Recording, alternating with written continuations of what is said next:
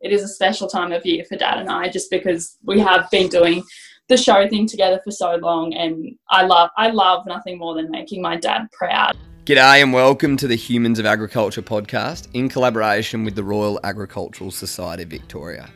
I'm your host, Ollie Lalive, and over the next 11 days, we've got something pretty exciting in store. The Royal Agricultural Society Victoria, or RASV, has proudly presented the Royal Melbourne Shows since 1855. It's Victoria's largest and most iconic annual community event, attracting more than 450,000 visitors and contributes more than $244 million to Victoria's economy each year. Due to the impact of COVID 19, the Royal Melbourne Show was cancelled this year for only the third time in its 165 year history. After what has been an incredibly testing year for many people, we are very excited to be celebrating the Royal Melbourne Show online this year.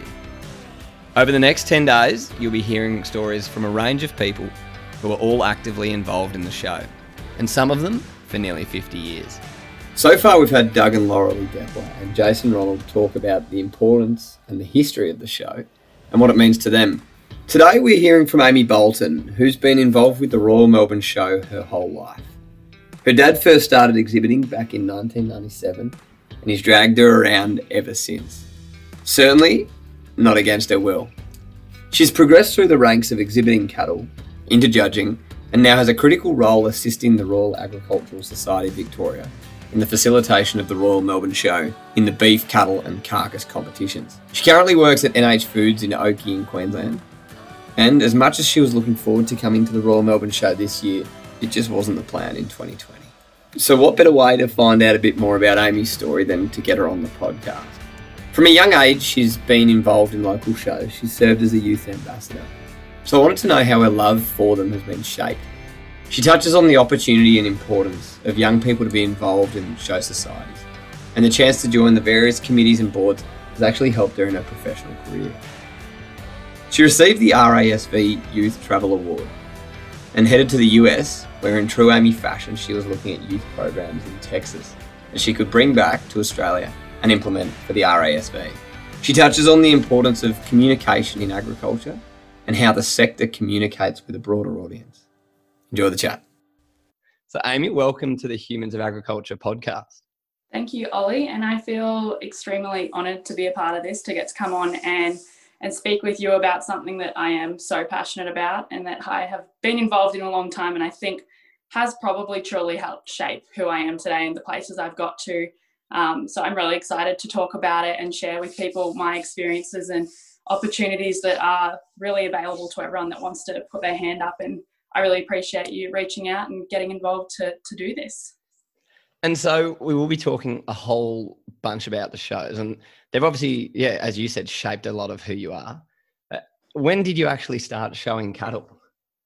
So I think I obviously attended a lot of shows in a pram um, at a very young age, but I think my first ever heifer show I attended was it was in Parkes. It was the Hereford Junior Show, and I think I was a, a sneaky age of four when I first uh, entered the ring and led my first animal around. And it's pretty easy to say it probably hasn't stopped since then. and so you don't just turn up at a show by chance. Your dad had a lot to do with getting you along, and he's been incredibly involved with both the Royal Melbourne show, but kind of country shows more broadly. Yeah. So I dad actually grew up in Sydney, which is um, an awesome story in itself. Grew up in the inner suburbs of Sydney and went to an ag school there where he um, he fell in love with cattle and and agriculture, and then uh, moved down to the Goulburn Valley uh, where he built his own uh, hoof trimming business, and yeah, has always stayed involved in um, showing cattle for a number of people, and then beginning our own stud.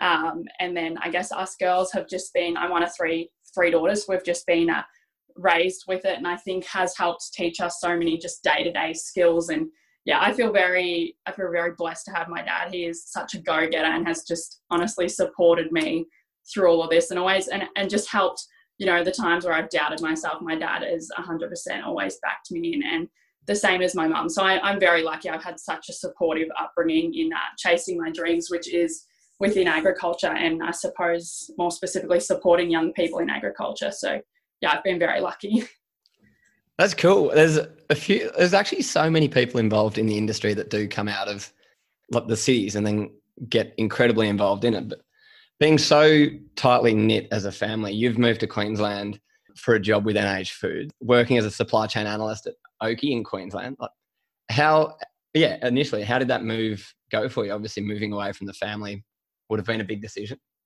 Yeah, so I have always, I've always wanted to get into the the red meat side of things. Um, coming from the livestock uh, background, I think it's really exciting to um, tie it all together and really understand the whole supply chain. And and I knew Queensland was really the place I wanted to go for that. There's um, you know, a lot of um, processing facilities up here, a lot of um, stakeholders and bodies that are right up in research in the red meat sector. So I knew it was the place I sort of had to come, and I kind of had my heart set on it for a long time. So um, it's definitely been a struggle, and I think I've probably moved amidst one of the most trying times that we'll ever see. So I guess with border closures and everything, it's um it's a bit sad sometimes. And my sisters, who are both living overseas, have come home, and uh, we're never all together as a family anymore. As I've said, having parents that um you know really support us chasing our dreams. My sisters, yeah, have been living all over the world, uh, chasing their own dreams, and now they're back, and I'm up here. So it's pretty interesting, but um, it's really exciting. I love calling my mum and dad and telling them about my day and uh, the things I'm learning. And you know, it's I love especially dad. Like dad's so interested in it all as well, and just you know probably things that he you know maybe wanted wanted to have done and and learn more about too. So it's really cool. It's just you know I'd love to see them again soon. Maybe hope for Christmas, but who knows? I'm definitely doing what I've always wanted to do. So I, I feel proud in that way. And and my parents, you know, they miss me, but they, you know, want me to do exactly what I want to do. So. And Oakey beef is a really interesting kind of business, isn't it? Because you've obviously got the feedlots nearly on your doorstep of the processing facility, and then you're going straight out overseas from there. Like, what does a day in the life look like for you, or, or you know, any given week? What could you be doing? Yeah, so I'm I'm fairly new to my role, and I feel really lucky to be a part of um, NH Foods and out at Oakey Beef because I think we do uh, produce some of the best meat in Australia, if not the world. Um, we, we do a lot of branded beef, and I, I still get excited to go over to the boning room and when they're breaking down a body and see see those bodies and see you know those really high marbling wagyus. Like it's still sometimes such a novelty for me because I just think it's so awesome to see. I get to do a lot of. I've been doing a bit of animal welfare lately. I've been fortunate enough to get put through my animal welfare auditing course, so that's been really exciting. To I'm right out with the livestock and then see them go through the plant and come out the other end. And um, really, just I suppose a lot of my job as well is working with our branded beef programs, uh, keeping our keeping track of the yields and uh, trying to analyze how we can get more out of them and uh, making sure we're not missing pieces, that sort of thing. But as I said, you know, I'm very new. A lot of this is still developing and coming.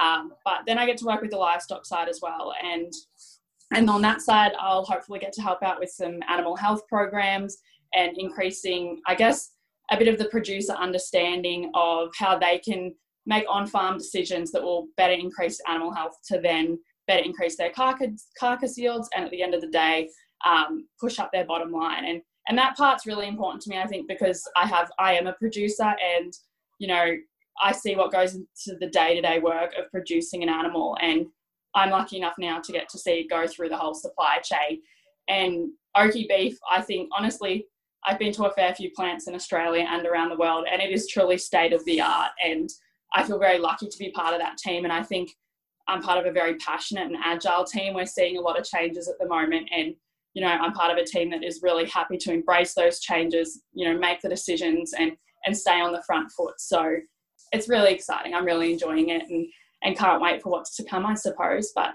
yeah, it's been definitely crazy amidst the uh, the global pandemic, but we're also really on the front foot of that as well. It's I'm astonished at the level of things we've implemented to keep not only our community at Oakey Beef safe, but also people that are coming coming in to deliver things and out. It's just yeah, we're going to we've got such a stringent plan in place. So it's really it's quite awesome to see. Hey, it's Nick here, sheep farmer and Rabobank Regional Client Council member. I'm passionate about supporting our local community so we can improve community well-being and build strong local economies. My job as a client council member is to help secure funding for regional grassroots initiatives. Those that support education in ag, rural health, sustainability, and help bridge the country city divide. We've helped organisations like Boys to the Bush, funded school field days like Ag Vision, and held succession planning workshops, just to name a few. If you have an idea to make a difference to regional Australia, go to our website at www.rabobank.com.au and nominate via our community fund. We'd love to hear from you. Love hearing you talk about it. Did you ever consider another career, like not in agriculture? Um, I don't really tell many people this, but I used to think that I used to go to a really cool dentist in um, in Melbourne, and I really was like, oh my god, I want to be a dentist. But I think that's because I went to a really nice dentist. You know, it was in a high-rise building. It was all white. Everyone was so friendly and smiley, and I was like, I think I could be a dentist. Like, you know, they did some pretty cool things to my teeth. So it's that's totally random. But like, I just for a second there, a little while thought dentistry would be cool, but that was a very minute thing. I, I never really ever thought about anything else too hard, to be honest. It was always I wanted to do something in ag, and and I knew that right the way through school. I think, and then I finished school, went to uni, and then you know jumped right into exactly where I wanted to hop into. And I think no job is ever going to be exactly what you think it's going to be. And I think the most important thing these days now is not having expectations because you know that's what you set yourself up with ideas and then if they're not there you're going to be you know upset so i think i've really coming into nh food i've really tried to have an open mind and and really just put my hand up and you know ask ask any questions and and and do anything really that's you know thrown at me definitely i know like so when i finished uni not that long ago but um I actually thought my first job out of uni was going to be my dream job, and I think it's funny how you get yourself in that mentality and far out. Like yeah. Like, all I did was just I was so disappointed. Enough about me. Back to you. You yeah, you've been involved in the local shows, and a few years ago you actually became an ambassador for rural shows with your local community, the Goulburn Valley Rural Shows Association. But what is the importance of these rural shows to the local community, and what does it mean being able to bring together people for that? Yeah, so I think I really think it's been challenging over the years to keep that really rural community feel at country shows.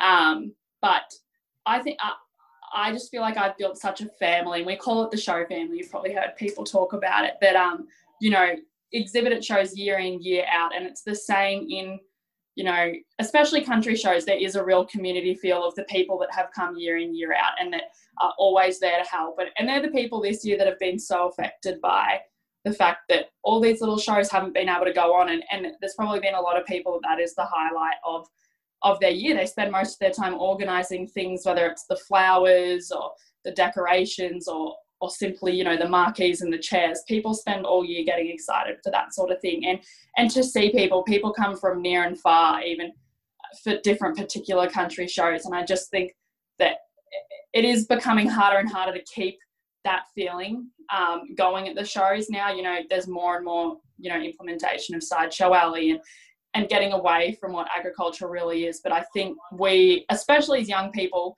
still have the opportunity to keep that going. And I think getting as many young people like ourselves that are passionate about it involved in these shows is is what needs to happen because a lot of the people still on those on, at rural communities on those show committees are you know an older generation they're so passionate they they, they will honestly stay on those boards uh, until the day they die because they want to see the show survive and live.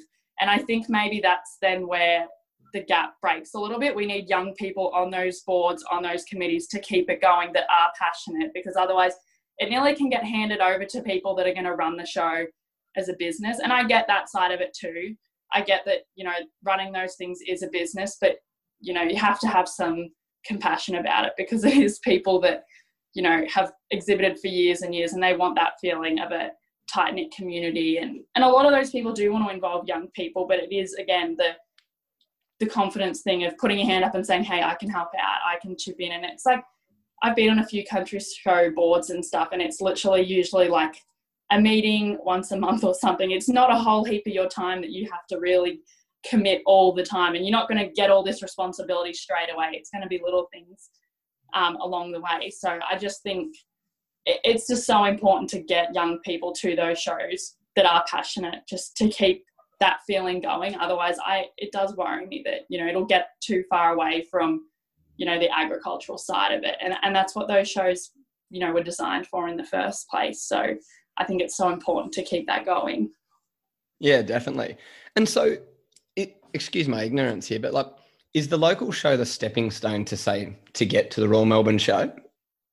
Um, I I think it probably used to be, but today I don't think so as much. I think there's a number of bigger country shows that a lot of say high schools attend with steers and students. Um, they usually call them a, bit of a little break-in show. So it's the first outing for a, an animal that probably hasn't been to a show and to um, stepping out into a completely different environment. And those bigger country shows attract a lot of people and a lot of um, agriculture and a lot of the cattle and then they'll step onto you know melbourne show in the following months but i wouldn't say people now go and exhibit at a country show and then to melbourne show but I think Melbourne Show is very individual in the way that I believe it is probably the most welcoming royal show um, in the country. I think it's very it's very individual in the way everyone on the committee has exhibited at the show and still either does exhibit or is just having a year off. And I think they make it, they keep that country show feeling that's not extremely overwhelming and intimidating. Um, they do a very good job of making everyone feel again part of that show family, that community. So it's not, yeah, it's not as, I think Sydney show isn't exactly someone step straight into, but Melbourne show, I think, have been so good in keeping that feeling of a, a community feel and, you know, having people that exhibit at the show and know exactly what it takes to, you know, get an animal prepared, get it to the show, and then show it. Having those people on the committee helps so much more because they understand exactly what everyone has been through. So we've been able to keep that feeling at Melbourne Show really well. So I think people are, you know, more willing to come and exhibit at Melbourne for the first time, even if they haven't been to a show before. Yeah, nice. And so on the exhibiting front, your dad has been exhibiting since 1997 when you were born, and you've only missed one or two years. And I think what's so cool is that it's like generational, the people that are getting involved in this. And so your yeah. dad's actually been chairman of the beef cattle section for the last five years. Um, yes. And obviously, you've been getting more and more involved in that. What's it like working alongside your dad to actually bring the cattle side of the Royal Melbourne show together? Uh, it's it's awesome. It's been, I guess, yeah, a little while now. We've been doing it, and I think it honestly is the most. I say to everyone at the moment, it is my favorite time of the year, and I'm so sad to be missing out on it this year. Um, I don't know how many texts Dad and I have sent to each other, just saying, "Oh God, just wish wish it was the Melbourne show coming up. So yeah, it's I think it's a really special time of year for my dad and I because yeah, he's really, you know, I've been his sidekick forever going to all the shows and I can't I know how proud he is to see me love what he has loved for so long and to get to work together and, and we I guess we function the same. We're, we're very black and white people. There's, you know, there's no grey area with us, and and we're people that'll it'll will make it happen. You know, exhibitors have questions, like we'll do what we can to make it happen and to make everything work and run smoothly. So I think yeah, we, we do operate the same. So it's awesome to get to work with dad and and I think it helps as well because he knows as well he can probably get a little more frustrated at me than other people. So if he needs you know, I, I, as even though we function the same, I'm probably a bit of a mediator as well. So I can just be like, all right, well, you know, let's just, we can't approach it like that, unfortunately. Let's go this way about it. So it, it's awesome. And yeah, I think it is a special time of year for dad and I just because we have been doing the show thing together for so long and I love I love nothing more than making my dad proud and um, yeah, I, think he loves nothing more than getting to work with me and have his daughter, yeah, love what he loves, I think. And but by choice as well, you know, dad's never pushed that we've all us girls have had to love the show thing and it, it's evident my older sister's a dancer and my younger sister, well, she wants to be a doctor and is right into the horse side of things, and and I just fell right in love with the cattle thing. But we all grew up doing the country show thing and doing the Melbourne show thing. So, and we're all so proud of it and love it. Like it's yeah, it's shaped who we are. So I love promoting it and love talking about it. And but yeah, I'm lucky. I'm so lucky to get to do it with my dad as well. So it's yeah, it's awesome. And so, like the show obviously has been 160 years it's been going for every september it's gone through wars, um, and obviously this year, given the global pandemic, things have, have stopped. But when do the conversations actually start for you guys to begin planning um, for the for the various events at the show? Um, so I think honestly, every year the show closes up, we send out a survey that comes back, and and within a month, the beef cattle committee I know are together again planning for the next one. And um, as I've talked about, the beef cattle committee they are so passionate, and they've all they all exhibit or have exhibited, and and it's always looking for what more we can do and where we can fix things up, and you know. And everyone is extremely, extremely excited to keep the idea of that small community, that show show family going at the Melbourne show. And and we have a pretty awesome team that help us do that as well. Like um, Grant Coverdale has, you know, he's been involved there for so long and does such an awesome job with us. So we've been so lucky to have people like him and Sarah to um, you know, to keep to keep that going and keep that dream alive for us. So that's we've been really lucky that way. And and hopefully moving forward we can continue to do that. But yeah, I know we're having a steer show still this September, uh, the last weekend uh, that we're running at the Yea Sale Yards as a part of the Melbourne show, and it's it's predominantly for those school kids as well that have been preparing steers all year amidst this pandemic. And the Melbourne show is the pinnacle for them. That's where they get to walk in the ring and show their steer. And even though it's not going to be the same this year, it's still something for them, and it's still the process of feeding a steer, raising a steer, getting it to a show, maybe winning a prize, it it getting slaughtered, and then they get the feedback of it. So it's the whole paddock to plate experience for them to learn about. Um, so yeah, the mount, and I can tell you as soon as that closes up, it'll be ideas throwing around of what can we do next year? How can we make this better next year? So yeah, the committee's so forward thinking and always looking for ideas. So the planning happens pretty much I think we meet nearly once a month after the show finishes to get it rolling for the next year. So yeah, it's awesome. It's it's really it's it's cool being part of such a team that are, you know, so excited every year to make it better. And even if things don't always go to plan, it's well, next year we can make it even better. So it's awesome. And you guys just adapt very quickly. I was actually one of those school kids many moons ago, like in year 10. Uh, we actually, yeah, got donated a couple of cattle and we got to train them up and show them. And then we worked with the local community butcher who we uh, then got to eat Brutus, which was, it was actually a really cool, cool experience. Yeah, it's awesome. Yeah, you get so involved in it. Yeah, exactly. And and I think it speaks for itself in still having this steer show this year. There was not one moment that committee were like, oh, we're going to have to fold the whole show. It was whatever it took to get that going. It it's going to happen. So I think yeah, that really speaks for itself in how passionate they are, and it, and it's fueled for the young people. There, anyone's allowed to exhibit in the steer show, but it is. I think Melbourne Show's done such a great job of improving their youth program um, each year, and that's where I've become involved as well. And it's not only the the organisation and helping with the collaboration of the data and presenting those results of uh, what goes on at the abattoirs, but it's we run young um, youth events now where I speak about the opportunities I've had through the um, through coming up through the ranks and now having been able to um, go on different scholarships that I've gotten through the through growing up in the show world.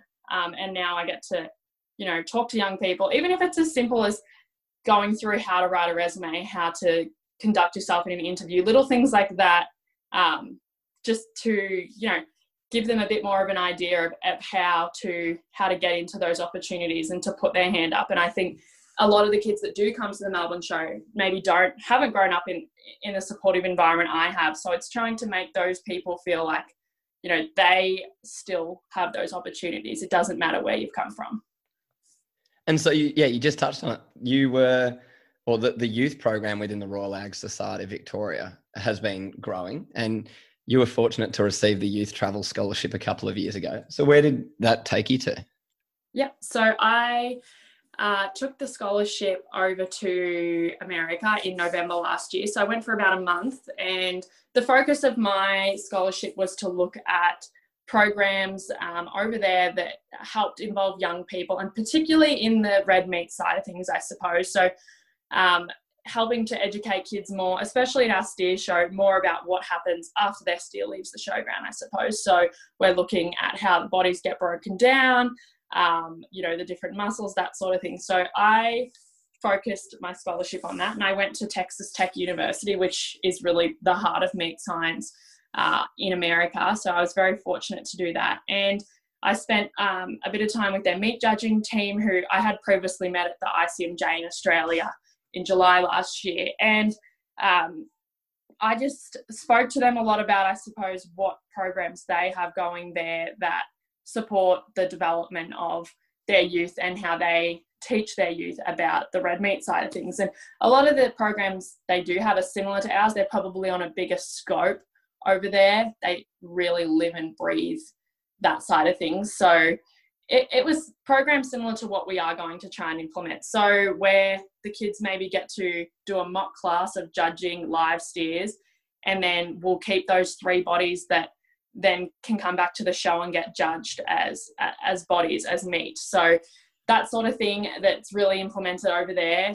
Um, and then I travelled to a few different branches there as well, um, just I suppose to see that side of things, how they operate over there, and different climates. Where I was was heavily um, heavily snowed on at the time, and just how intense their agriculture can become, especially times like calving. Like they have a lot of their cattle in barns to calve out because it's just too cold for them to do it outside. They'll snap tails, snap ears, all that sort of thing.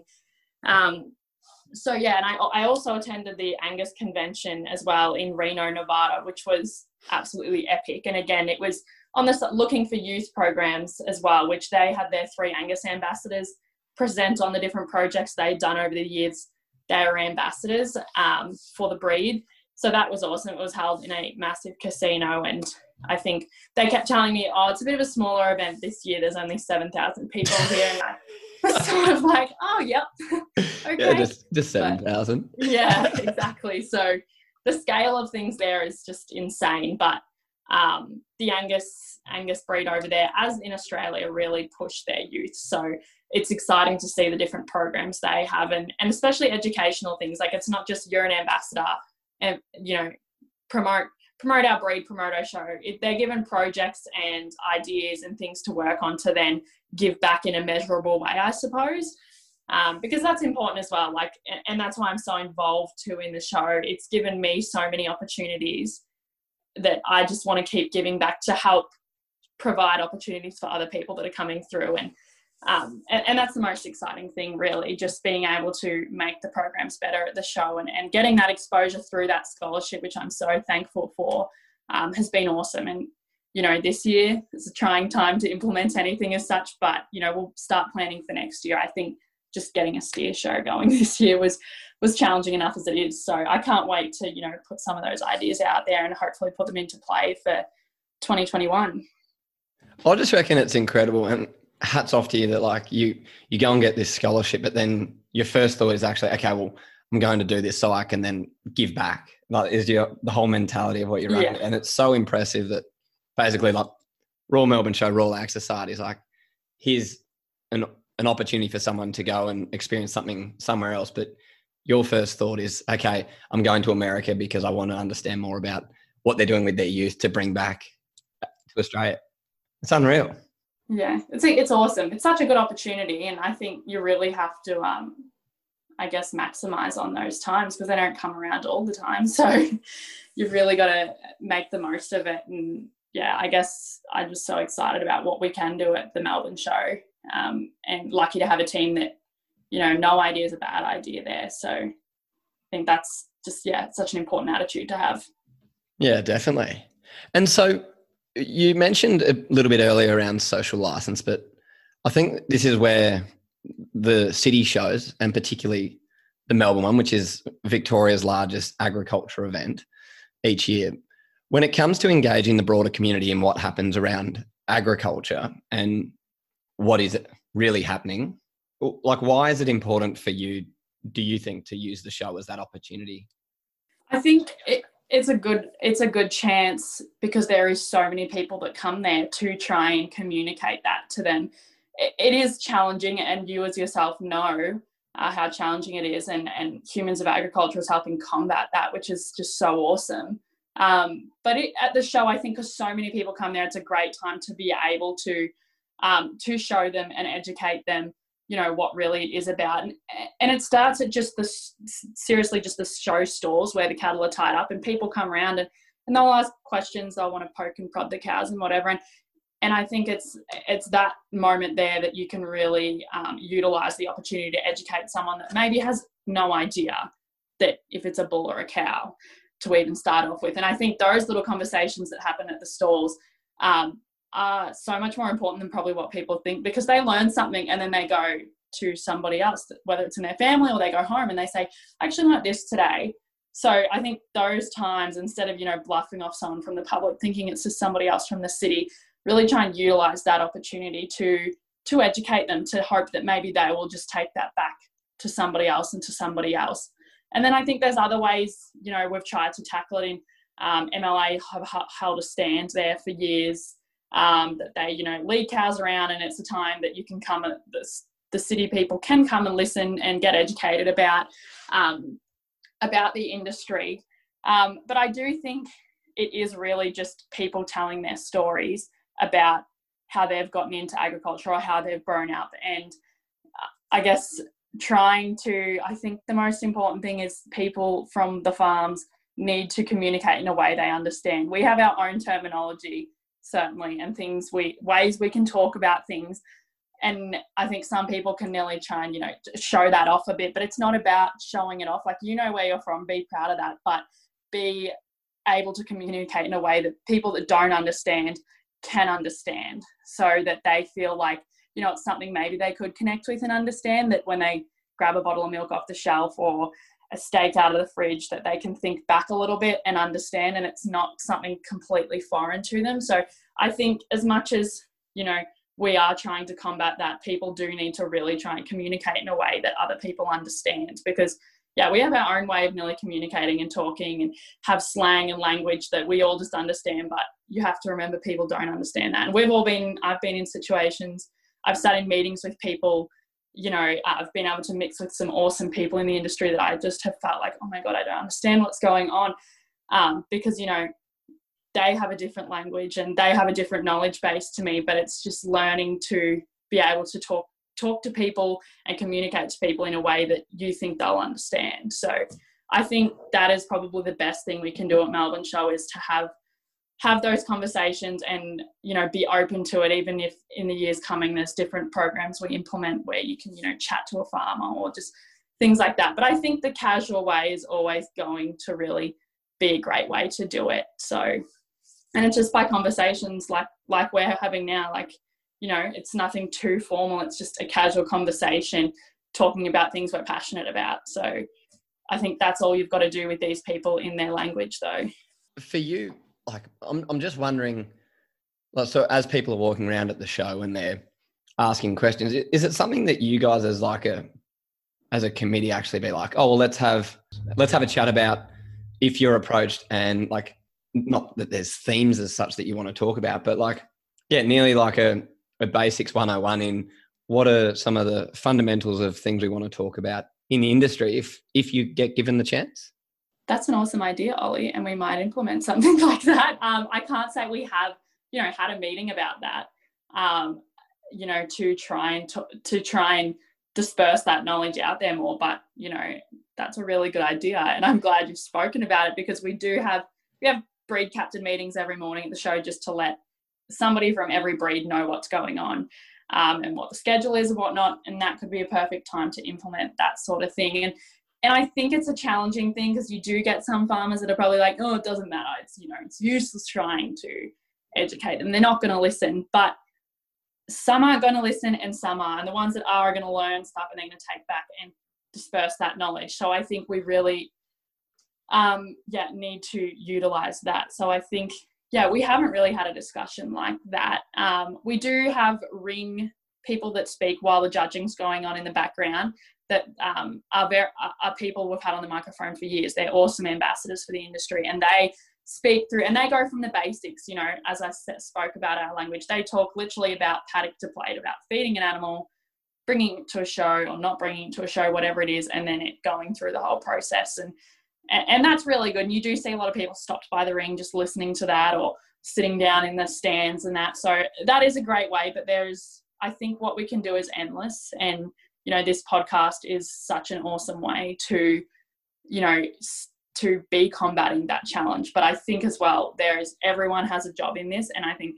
it's just thinking about it and and getting ideas like that is an awesome idea to put in place that now we can start looking at to keep because it is our job as producers to get the information out there because some people don't really go looking for it but if you can put it out there where it is accessible you're you know you're winning it's a small win to start off with yeah definitely and i think like the thing is if someone's curious and inquisitive like it obviously shows that they've got like an invested interest. So they actually do want to find out more. So it's like, well, how yeah. do we take that opportunity? Um, yeah, to kind of capitalize on it. Um, exactly. And so I want to ask you a question about the shows. And obviously, you've had all these opportunities coming through, and then you've probably got a whole fan base of people that are coming through being like, I want to be like Amy Bolton. Uh, have not sure have about that. I'm sure there have been. I'm sure there's plenty. So when you see younger people coming through, have you got a moment or someone you don't have to mention their name, but yeah, a kind of a, a point in time that stands out where you think, like, how how cool is that? I've seen that person grow up, and here they are now.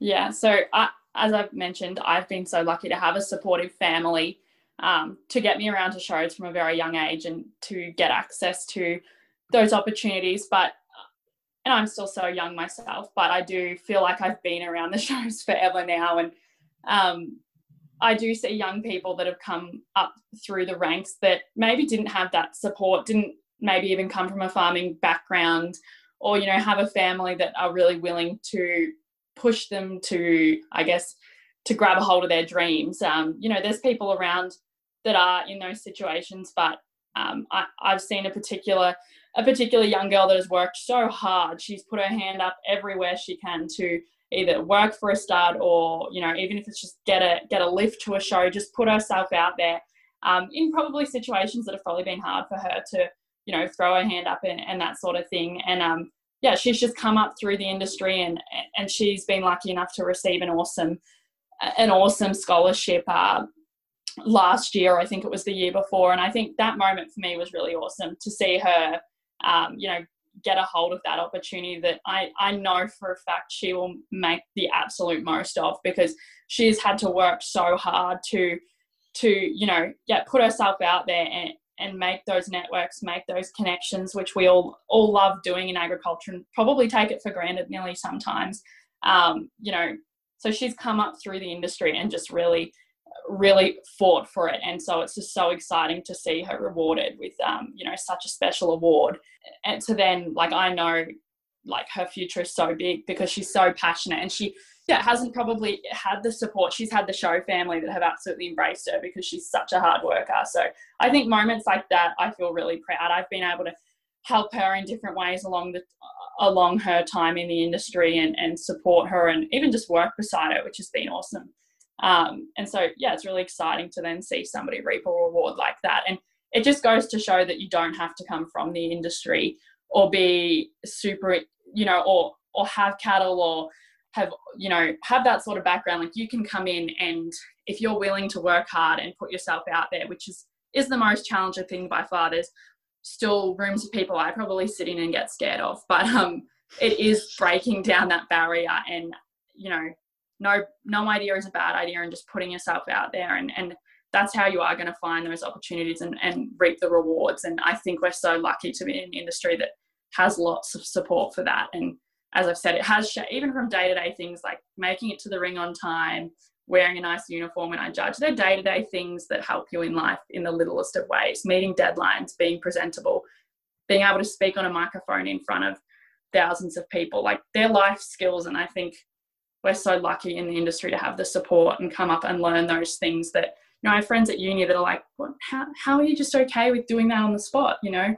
But I think it's the industry I've grown up with and being able to do things on the spot and just be agile and be enthusiastic it's very easy to talk about this though because I love it so much so it's super easy but yeah I think the industry has so much to offer and it's so exciting to see young people come up through that yeah maybe haven't come from um, a background that is extremely supportive. So yeah, I'm yeah, it's awesome. And I think it just makes me feel really proud. And I just want to keep seeing young people get those same benefits and opportunities. So anything I can do to help and push that is honestly the best. I love doing it. And so I normally ask a question in the podcast where I say, well, what would be your advice to school students if you got the chance? But I think you've just nailed it in that. So you're a step ahead of me. so to wrap wrap things up there, is there anything that yeah you want to say to Royal um, Ag Society Victoria about the Royal Melbourne Show um, for the listeners? Um, I suppose I'm probably biased, but I think the Royal Melbourne Show, especially the agricultural side, and I've no doubt it's it's the same in every pavilion, from the wood chopping to the pig to the poultry. The community feeling is, you know, is what's going to keep you know agriculture alive, and I think and embracing young people. It, it's hard for people to hand over responsibility. Uh, you know, especially the ag shows, the people that have been involved for years, to step back a little bit and see young people take over a little bit. But you have to embrace those young people that are passionate and take them on board because otherwise they'll go to another community or another show that is going to take them on. So I think it's so important because they're passionate about it too. They want to see the community, the community spirit stay alive and, and, and the family that sh- communities and country shows build. So I think, you know, there's a lot of kids at Melbourne show that do go to country shows that are going to be great for those country shows. They've they've been able to come to Melbourne show and, and, learn lots of things and and even just from yeah our youth program and the, and the talks that we have about encouraging kids to get into um, ag shows to keep them going. Yeah i think that's things they can take back. So it's those ag shows embracing that embracing those young people and asking for it as well saying during judging you know is there young people that want to put their hand up and come and help out even if it's stewarding right through to then organizing the competition. So i think that's how we're going to keep the community spirit alive and no one wants to see that that die at all so i think yeah it's just accepting a bit of change, I suppose. Yeah, definitely. Well, thanks for joining us for the Humans of Agriculture podcast for the Royal Melbourne show. Although we can't be there physically this year, it's awesome to be able to still celebrate just how important agriculture is to the city of Melbourne and to Victoria. Absolutely. Thank you so much, Ollie, for having me on. And I think um, yeah, it's such an exciting thing to be a part of this, and I'm yeah feel really fortunate to jump on um, and be a part of Humans of Agriculture. I think you're doing an awesome job in in combating that challenge that we are facing in the industry. So um, thank you, and thank you for having having this um, having this podcast and and this idea and this dream to help help bring the city, I guess, to the country. So yeah, thank you again, and to the Melbourne show. I I'm so fortunate to be involved in in what I think is the best royal best royal show in the country. Thanks for tuning in again as part of the Royal Agricultural Society of Victoria's celebration of the Royal Melbourne Show with Humans of Agriculture. I hope you enjoyed that chat with Amy and you guys had some takeaways from it. You can reach out with any questions to us at hello at humansofagriculture.com via email and we can answer them in the next episode. Or you can get in touch with us on Instagram at humans of agriculture with an underscore. You can tune back into the Humans of Agriculture podcast on Friday morning, where we'll be chatting with Dion and Ray Brook from Hamilton in southwest Victoria. We'll be understanding a bit more from the father son duo, what's happened at the show over the years, and what opportunities it's opened up for them. Cheers.